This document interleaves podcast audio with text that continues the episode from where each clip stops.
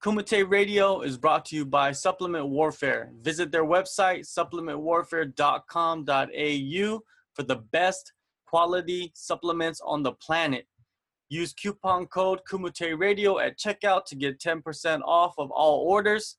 If you're trying to get sexy for the summer, if you're just trying to flex on fools, visit supplementwarfare.com.au for the best supplements in the world. Use coupon code Kumite Radio at checkout to get 10% off and support the podcast. Joining me right now is Eric Uresk, Phuket top team coach. What's going on, Eric? Oh, just relaxing. Just uh, just got done finishing um, some submission grappling for the morning and had a couple private lessons. So I'm just kind of cooling out now. Pretty much done for the rest of the day. So. How was life on the island? It's island life, man. Train, surf, chill out at the beach. Uh, it's it's real relaxed, man. Like other than you know gym life, a little bit of the beach. Like I spend a lot of my time like drinking coffee, reading, like listening to podcasts and stuff like that. Like my life's pretty simple, you know. What kind of podcasts are you into? Uh, guess like the same podcast every other BJJ nerd's into. Like I listen to I listen to a lot of Rogan and like a lot of the offshoots of a lot like Joey Diaz podcast, Duncan Trussell. I like uh, Tom Segura. I've been listening to a lot of uh, Theo Von lately. Uh, I like a lot Sam Harris. Um, listen to a lot of talks from Jordan Peterson and and uh, you know guys like that. So definitely, definitely, those are some uh, those are some good podcasts. You know, you gotta yeah. laugh. You gotta laugh, and they're ah, pretty yeah, interesting. Keeps my day going. Yeah, my, sure. my my girlfriend likes it too. So you know, we just always have something on in the house at the uh, you know whenever uh, throughout the course of the day. All right, before we get into the coaching stuff, uh, I wanted to talk about your fight career a little bit. Sure. You fought between the years of 2005 and your last fight was in 2014 at yeah. at Kunlun Fight 11. Yeah. Are the gloves hung up forever? Yeah, definitely, man. I mean, I'll, I'll, I'll still well. Let me rephrase that. My MMA gloves are hung up forever. There's a good chance I'll take Muay Thai fights just because I get the itch. You know, um, I plan on competing in grappling uh, like super fights and, and tournaments and stuff uh, pretty heavily this year. Like I'm still I can still compete with with uh, the best in the world uh, as far as grappling is concerned. Uh, um, so, but as far as MMA, it takes so much. Like I only know one way to to, to prepare for a fight, and it's all consuming. You know, uh, and I can't be a successful coach and and do that at the same time. Like, could I physically fight right now? Yeah, I could physically be able to get myself up for a fight right now, no problem, and and and, and do all right. But uh, um, yeah, it's just not where I'm at in my life. I just uh, that that that ship has sailed, and uh, you know, um, I'm just in this in this part of my life right now. You know, uh, I, I get my competitive edge out. Um, you know, between the wrestling and grappling training that I do, but you know, I, I got to give the time to my fighters right now, and it's it's only fair. Um, that I give them most of my focus. So when was the turning point? Like when you really decided, like, hey, I got to stop doing this. Uh, I got to stop know, cage fighting. I just, uh, just fights kept getting canceled and canceled and canceled, and uh, man, I, have probably lost about seven years total of fighting out of my career to fights canceled. So, you know, in, in the ten years or so that I fought, um, seven of those years were fights getting canceled. Uh, like sometimes it was two and a half years in a row of just fights getting canceled over and you know opponents pulling out last minute. Occasionally I'd get injured, but usually it was just guys pulling out, pulling out, pulling out. And uh, you know I trained for a. Uh, I was getting ready to fight in, um, I believe it was Full Metal Dojo. I was gonna do a fight here in Bangkok, and uh, yeah, my guy pulled out like three days before, and I just like my soul was just gone. I had thrown so much into it. I, I really felt good. Uh, mentally, I was in a in a good place where you know I hadn't been in a while, um, and uh, yeah, I just took it as a sign. Like, you know, I just don't know if I could put that much of my life into something and not have it pan out again. And you know, I was uh, I don't know how old was I at the time? Maybe 34, 35, I think. I'm 37 now, so. so like yeah, it just felt like time. I just didn't feel like I had anything else to prove. I was okay with myself um, personally, and a lot of the chip on my shoulder was gone. Um, and, and I, I needed that chip on my shoulder to, uh, you know, as, as something to drive me to the gym every day. Uh, you know, to, to, to prepare. So when I train, I train like I still train like a maniac. I still train twice a day. Um, but when you're training for a fight, it's different. You know, uh, it just you know, it was just time, and uh, and I knew coaching was to be. Uh, I I knew I had a feeling early on that coaching would be something that uh, you know, that I was to end up doing and and and uh, you know, end up enjoying quite a bit. So it wasn't that hard. In your early years, you were in Vegas. You worked with the likes of Neil Melanson, Randy Couture, yeah. Shawn yeah. Tompkins, big yeah. big names, legends of the sport. How big of an impact did these individuals have on your coaching style? Um, coaching style, the uh, Neil probably had the most impact on me coaching wise. Like I still keep keep in touch with Neil, and then Neil, I got to work with him again at Alliance when he came over there for for uh, for for a, a stint. Uh, Neil had a profound effect on me. He's uh, we have similar dispositions, uh, personality wise, um, and uh, I think we're both quite methodical. He's even more. He's got everything like almost to like the level of autism the way he has his stuff like like organized you know i'm not quite as organized in him but i think we're both pretty introspective guys uh, and and, and uh, we both like the violent style of grappling um, so uh, I, I, man just stuff that i worked with with neil when i was you know 25 26 i still you know uh, a lot of that stuff held over and then getting to work with him later on as i'd matured a little bit yeah, it's a huge influence. And just Randy had always been my hero up to that point. Um, so it was just getting, it was really cool to see. Uh, a lot of times when you meet your heroes, it's really disappointing, you know. But Randy, you just see he's just a normal guy, you know. He's got his his you know good points and hangups just like everybody else, and um, and Shawn, uh, you know, Shawn was Shawn was influential. Shawn, I, I liked Shawn. I, I run my sparring sessions a lot the way Shawn did. Um, you know, uh, Shawn was a great guy, man. Good coach, and uh, yeah, it's, it's, just I was just really blessed to get to work with those guys. Uh, I I don't know, I just got lucky, really, you know. Uh, but yeah, it was cool. It was, it was, a good time in life for sure.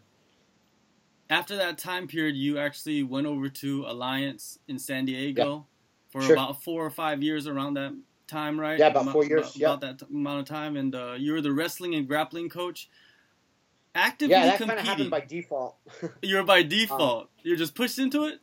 Ah, it was weird, man. So I had was on a break between Vegas, and so a lot of times I'd spend my summers uh, uh, bouncing in, in, in, clubs in the Hamptons uh, just to make money, mm-hmm. so I could go, you know, go back out again and focus on training. And uh, I was just not doing much. Like I didn't have any plans to go back to Vegas at the time, and just things in my personal life were a mess. And uh, I kind of got a call. I got a call from a friend of mine that I uh, he was coach. He used to coach Joe Stevenson, and he ran Joe Stevenson's camp when Joe Stevenson fought B.J. Penn for the title. Mm. Um, so he remembered me somehow and said, "Hey, B.J. Penn needs a training partner for the Frankie Edgar rematch, and uh, and yeah, you might."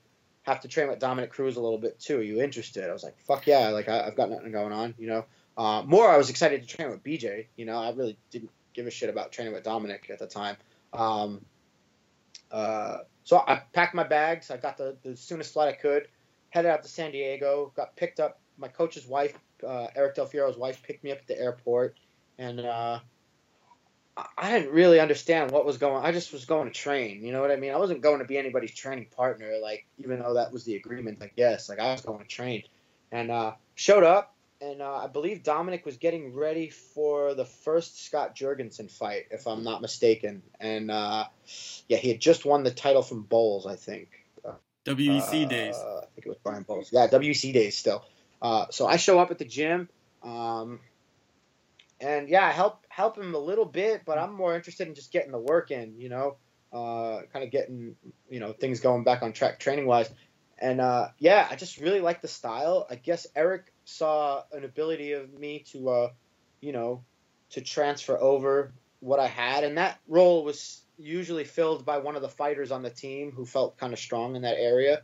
Um, so yeah, I just kind of fell into a coaching role um, there as as you know coaching by kind of running the workouts and and and you know helping guys with stuff. But you know you're still still a fighter. You know what I mean? You're just kind of running the wrestling workouts. So like a lot of times now, like Phil Davis will run a lot of the workouts there, and, and uh, or Dominick Cruz or somebody with a wrestling background in will will kind of run the wrestling workouts now. Um, and yeah, and I and I did a lot of the grappling stuff there as well. Uh, you know, for a couple of years, and it was awesome. Uh, you know, Eric um, probably been my biggest uh, my biggest influence overall, uh, coaching wise.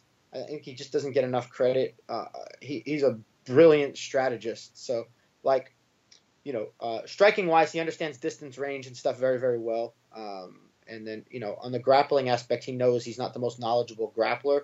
So he kind of fills in those holes with other coaches, but he kind of puts everything together and game plans, you know, uh, better than anybody uh, I've seen. And, uh, his psychological approach to the game is really strong, and he, uh, it's kind of encouraged me to really delve into that uh, personally and, and with my fighters as well. Yeah, I want to get into the psychology of the of coaching, but before that, sure. that was the beginning of you actively competing and coaching at the same time at a high level. Yeah, yeah. How difficult was that balancing act? Not hard. While I was at Alliance, I never lost a fight. Mm-hmm. So, uh, and, and you know, you know, uh, I felt great there. Um, I, you know, Alliance when I had that good strong team around me, I, I did. I, um, I felt great. The only time I ever underperformed in my career was when I was coaching myself and not at a good camp. You know, not at a camp, just kind of running around. You know, kind of running camps with guys. Uh, guys around me with no no no coach of my own you know uh, i think you can't run the whole show by yourself and compete well uh, at least I can't. You can do, yeah, run one or two workouts a week. That's not that hard. You know, you're still going to get coached and told what to do. And uh, I, I don't think it's ever a good idea to be your own head coach. Definitely, definitely not a good idea, right? No, it's hard, man. It's hard. Human nature is to always take the easier, softer way, even if you're a hard worker. Like I work my ass off, you know what I mean? But I can always work harder if somebody's telling me to work that much harder. You know, like I, have I remember like I always laugh about this memory. Like I was driving home. We went. We used to go travel up to King's uh, uh, Reign when Reign was a, a, gym still. Uh, go up and work out with Munoz's guys. And I remember being on the way back uh, to San Diego uh, from LA and just like saying, "Yeah, I'm gonna. You know, I'm pretty sore. I think I'm gonna take the the morning off." And Del Fierro just laughed in my face. He's like, "No, you're not. You live at the gym. You got one job. You're gonna be, you know, get up and show up to training in the morning as yes sir you know like still to this day like if if i'm talking to del fierro and he tells me to do something i just do it you know like it's like you know we've been separated for a long time but he's my my sensei still. I still look at him as like my sensei. So like you know within reason i still listen to the guy and, and have that respect for him you know and i think it's important that fighters no fighter should be above their coach man. I think that's that's a recipe for disaster. So eric del fierro he, you said that he was your biggest influence so yeah, it's safe to say that you honed your coaching skills while at Alliance then. Yeah, Eric, um, man, he made me get my passport because he couldn't go with Joey Beltran to UFC Brazil. Mm-hmm. Um, so, like I never left the country till then, really. Like other than like walking across the border to Mexico, you know. Um, so yeah, Brazil was the first time I actually really left America on a flight, and because I had to go corner Joey Beltran, you know, and he he just whatever he saw that I, I, could see things you know when rounds are going on and i understood um, I, I, understand mma i understand how to put the things together uh, and, and, and, you know uh, how the different arts transition and mesh into one another and, and you know just the rhythm of a fight and what a fighter needs to do and what adjustments need to be made in a fight. And uh, he started kind of nurturing that because you know uh, it's a big fight team and he can't be at every fight, you know. So I think you know by default he had to start nurturing some of the guys into whoever he saw and maybe had some some potential to do that stuff as far as a corner goes. So uh, yeah, man, cornering fights and and I enjoy it. I like the strategy of it, and I, I just, that's the way my mind works. Uh, probably to my detriment as a fighter, but as a coach, it works really really well. It seems like you still have a pretty good relationship with the Alliance because a lot of the Alliance guys go to Phuket Top Team and train yeah. throughout the year, right? Yeah, great, great relationship. I, I never like to leave a. I mean, it would never be bad blood. You know what I mean? It wasn't me. I was just trying to get fights. I couldn't get fights in Southern California. It's it's so hard to get fights, and especially when you come from a good gym. A lot of guys duck getting fights from guys from good gyms, and uh, you know, uh, yeah, it just was a, just a move to kind of open things up in my career. Like I was never really leaving Alliance because I didn't like the training there or anything like that. Um, it's far from it, you know. Yeah, we still have a great relationship. You know, uh, you know, I'll still hit Eric up for advice, and he'll hit me up and ask me what I thought of a fight sometimes, and you know, we just compare notes. I'll go coach there for like a few weeks out of the year when I get holiday time, you know, to kind of take off, go back to the states. I usually go to San Diego and just I like being around the gym, so I never take off off. When I take a holiday, I'm just gonna go train and coach somewhere else for a little while, get a, a different look. I, I, I, really don't take much time off. I, I don't enjoy it, so um, you know, I just go get a little change of scenery. Well, you're doing what you love, so you know you gotta yeah, keep yeah. doing it. Exactly. Yeah. No now you're at PTT. Can you talk yep. about the evolution of you becoming the head coach? Yeah, sure. So I came there originally to uh, to fight and like run the wrestling program, uh, but it's more teaching classes and stuff like that. And uh, uh, I didn't really like personally the way the training structure was set up, so I started doing my own workouts and like they were, they didn't have any drill sessions at the time, and I'm like coming from Alliance, man, we drill like almost every day. You know, like in the evening, I had to get my own drill sessions in, and guys just started following the approach that I was doing. Um, and uh, so I was like, yeah, you know, I need workout partners. So guys just started coming in when I was going into the gym, and then obviously we had our scheduled sparring times, and uh, yeah, it's just that's what I always gravitate. I just seem to gravitate towards. Uh, uh, I do my own thing. Guys follow along, cool. They start looking to me for advice and you know and to coach a little bit, and I guess I kind of fill that role naturally. Um, so I leave Phuket after one year. I do my year contract, and I'm like, I had enough of this. Like, um, but really, I was in a bad place personally, mentally. Like, I, I just like wasn't really happy, and it, it, was a lot of like personal work that I had to do. Um, and uh, and I started working on that when I left, and I realized it wasn't the location; it was me, you know, uh, and and parts of me that I wasn't happy with. So as I started to fix that, when I came back, I just kind of fell into the coaching role again. I came back just to train um, after about eight months of being away, and somehow or another, and then I just started to embrace it. Like, cool, man, I'll be the head coach, and uh, and once I officially retired, um, yeah, then it was an actual job, and then yeah, just started everything just started to take shape, and I started to get guys were following me, and and um, you know, since then, I mean, this year we've had three major titles that's the year. It's, July, you know. So since up to June, we we've won three major titles here. Uh, that's uh, hasn't it's just now I think been two not even two years yet as as full time head coach. So uh, things are going well, man. Yeah, that's incredible. Yeah, your team is growing. You have yeah. fighters from all over the world. The coaching philosophy that you try to embed into your fighters, what mm. are some of them, those?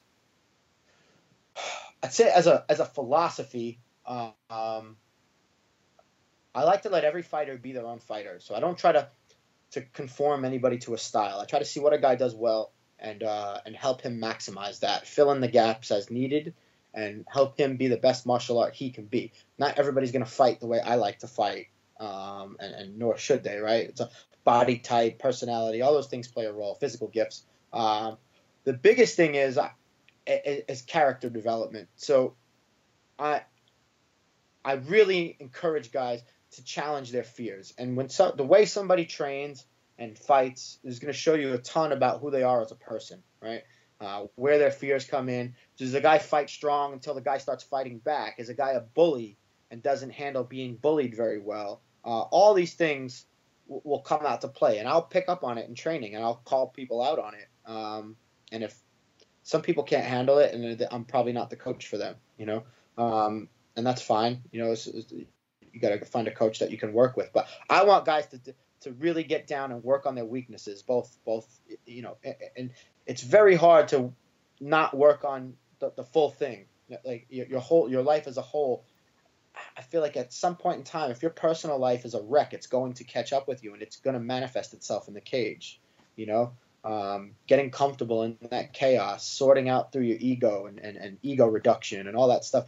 I'm real big on that um, because I, I personally like my professional fighting career for the talent and ability I had was a failure. Um, I was very, very skilled, very good. Fucking crushed people in the gym, um, and then a lot of times just didn't show up on on uh, on fight night or didn't you know didn't take the risks that I needed to take because my ego was just too massive, mm. you know. Um, and uh, it wasn't for lack of talent or ability, you know, that's for sure. Was, a lot of it was the risks I didn't take because I wanted to be sure about things. And the thing about fighting is there is no surety. You know what I mean? There's no sure thing. It might look good on paper. You still got to show up and fight. That's why you actually have to have the fight, right? So, um, so I really try to save my guys from the mistakes that I make. Do not let your ego hinder you from uh, being vulnerable in training, being vulnerable in the fight, and, and then work through that shit. Work through it. You're either gonna win or you're gonna lose. We, we don't know, right? We're gonna give you the best shot you can, but you got to be willing to take risks you got different personalities that you have to handle, and these yeah. fighters have to handle wins and losses, their egos. How much yeah. psychology, you know, the the power of words goes into coaching? Oof, tons, man, tons. I used to have a very hard, and I still people will tell you I have a hard nosed way of coaching, but I've learned you can't be in people's face all the time, man. Some people, man, a lot of these people start fighting because their fucking dads beat them up or, or whatever, you know. Um, so a lot of these guys look to you like a father figure. You, you gotta know when to soften up a little bit and uh, you know reach people on that level. And it's my job to find out how to communicate to certain people. Everybody responds to certain things. Some guys like being ridiculed, you know, like in like they like sarcasm and they like that shit. Some guys break from sarcasm, you know, and so I gotta really kind of have my feelers out um, when I'm decide I'm to work with a guy, um, and uh, and figure what's the best way to coach this guy. Sometimes I got to ask him, how do you like to be communicated to? You know what I mean? Sometimes I ask him that, and and I I figure out that he likes that way of being communicated to, but that's not the best way I'm going to get results out of him. So, like, you know, it's it's a yeah, it's a chess match. It's a constant chess match, dude. Yeah. Yeah, it's a you know, even you know, they always say it's a game of inches, but even coaching also, like you have to almost say the perfect thing at the perfect time to a lot of these fighters to get them. To yes do. and no. You know, sometimes I like. I think you're right, but I also give my guys the room to. I, I give my guys the room to grow. I'm like, hey man, look, I'm a human being. I'm fallible. You know, um, like sometimes like and, and, Eric told me this a long time ago. He he had a, a pretty high profile fight, and uh, the guy wanted perfect advice to sort through the fight. And what Eric what Eric saw was the way to beat this guy is is it's not going to be a technical thing. You got to bite down on your mouthpiece and go after this guy. And the guy didn't want to do that. You know what I mean? He wanted a step by step, like do this technique and this, and that wasn't going to win him the fight. And, and Eric knew that. And and and and the fighter didn't trust in him, mm. and so he just kept you know doing what he was doing, and and so sometimes it's not so much the perfect set of words. You know what I mean? It, it's sometimes all this stuff starts way ahead of time, right? The trust has to be developed like over the course of camp and you know if i'm calling if i'm shouting directions in a, in a sparring round and you're not following them you don't trust me how do i know you don't trust me well if you trusted me you do what i told you to do right you might think that you trust me but you don't. Your fear outweighs the trust you have in what I'm telling you to do or asking you to do at the time. So I think it's it's really about developing trust, and then as you go into the fight, you hope this guy trusts you. And sometimes I might put you in the fire because that's where you got to go to win, and you, you might get knocked out because I told you to go in the fire. That doesn't mean what I saw wasn't there or I told you to do the wrong thing. You know, you take risks and sometimes they pan out. There's like I said, there's there's no sure things in fighting. So uh, sometimes, yeah, man. And, and then that fighter still. I mean, should they not trust me because I sent them in the fire and they got knocked out? Well, that's up to them, you know. Um, and then you got to reassess things after that, I suppose. Uh, but yeah, there's all types of risks, and sometimes they don't pan out, you know. But I think trust is the, is the major thing. I got to build trust in this guy that what I'm telling him uh, or her is, is, the best thing I think, uh, the best route for victory. When fighters come in, are you very selective of who you will coach, or do you accept everybody?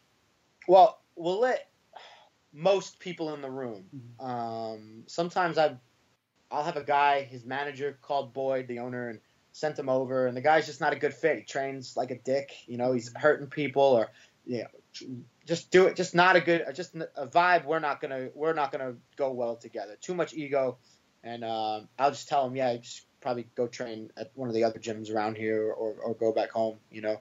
Um, but we'll let most people in the room as long as they're you know physically capable and or I feel like they're going to add something to the room. And then there's a level of am I going to coach this guy or not, or guy or girl. Um, and that really goes up to the level of investment they're willing to put in. So you know I have guys like Vitaly Bigdash. He's you know a, a one championship superstar, so I'll, I'll, I work with Vitaly. And then you know I have like Ramona who's got a couple of fights. You know. Um, I like working with Ramona a lot. And it's not because she's like superstar status, because she's really not. She's got a handful of fights, but um, it's the work that she puts in, like how much work she puts in on the mental side, and I see the effort she puts in, and you know how much it fucking destroyed her when her knee got you know blown out or whatever happened to her knee. Like that girl was shattered. Like she was putting every ounce of her being into camp, and it was like kind of heartbreaking, you know. But it was also cool to see how the team like rallied around her, like through that injury, and and uh, that was it was pretty incredible to see like sort of that uh, you know the brotherhood and sisterhood that kind of develops uh, amongst the teammates. So um, yeah, it's it's more what what are these people going to put into it? You know, I, how I'm willing to go pretty far. Like I'm pretty intense. How far are you willing to go? Mm-hmm. And and that'll determine if I'm going to work with you or not. Really. Is there any unknown up and comers training at PTT that we should look out for in the future? Yeah, yeah. Um, so first and foremost, I got, I guess, be like my protege uh, Ben Royle. Uh, mm-hmm.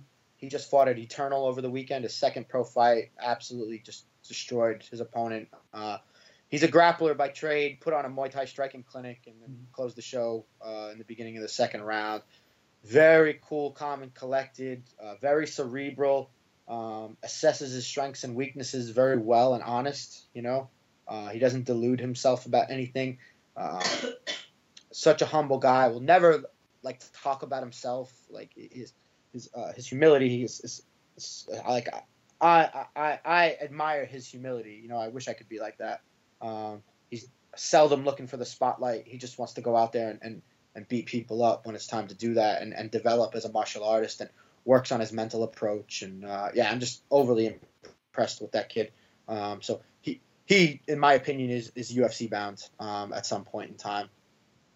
Uh, and then uh, we have Ali AlQaisi. Uh, he's fighting for the uh, I think it's the Brave title soon. Um, out of the Middle East, very talented guy. Uh, has a nasty guillotine, can put people away. Um, good finishing ability with the submissions. So uh, got some tough guys. Got a bunch of guys that just got contracts to the One Warrior series. So um, about three guys that got contracts to the One Warrior series that's upcoming. So hopefully in the coming months uh, they'll be stepping on that stage and, and trying to get themselves some contracts. Uh, you know, and then the usual cast of, of, of guys that are already established that just come out for camps. So one last question before I let you go. You're a coach, nutritionist, legendary bouncer, I've heard. what is something that most people do not know you are knowledgeable at? Ooh, well, I was a, so uh, prior to uh, getting involved in martial arts, I was, uh, was a, I guess a, a, a, criminal, pretty much. You know, I was a pretty much a, a uh, yeah, I was going to be a lifelong criminal. That was my goal at, at 15 years old. It was, you know, street stuff. Grew up in New York in the 90s, and you know, I, I knew how to hustle, and and I uh, I used to set up fake drug deals and then rob the drug dealers when they got there, and uh, you know, it was it was pretty crazy time. But yeah, it's uh, that was like that was my life. That's what I wanted to do when I was a kid. You know, I was just going to be a street guy and, and and take that as far as I could, and luckily. Uh, something intervened and that didn't happen, and uh, you know found a little bit better path in life. But uh, yeah, it's, uh, you know, it was that that was my, that's all I knew was that for a long time. It's just just hustling and grinding and getting over and, and, and cutting corners wherever you could and and uh, just not being a very good person and uh, overall. But you know, luckily I found martial arts and wrestling and that kind of took me off that path and and gave me uh, you know a way to be a little bit more useful to society. So. Um, I have some some crazy stories I'll share with you another time if, yeah. you care to hear. Definitely uh, interested. yeah, sure. Um, yeah, thank you for your time. Uh, if you are in Phuket, go to Phuket Top Team and you'll see Eric there Absolutely. coaching all the classes and have fun with him. You know, thank yeah. you, man. Thank you, brother.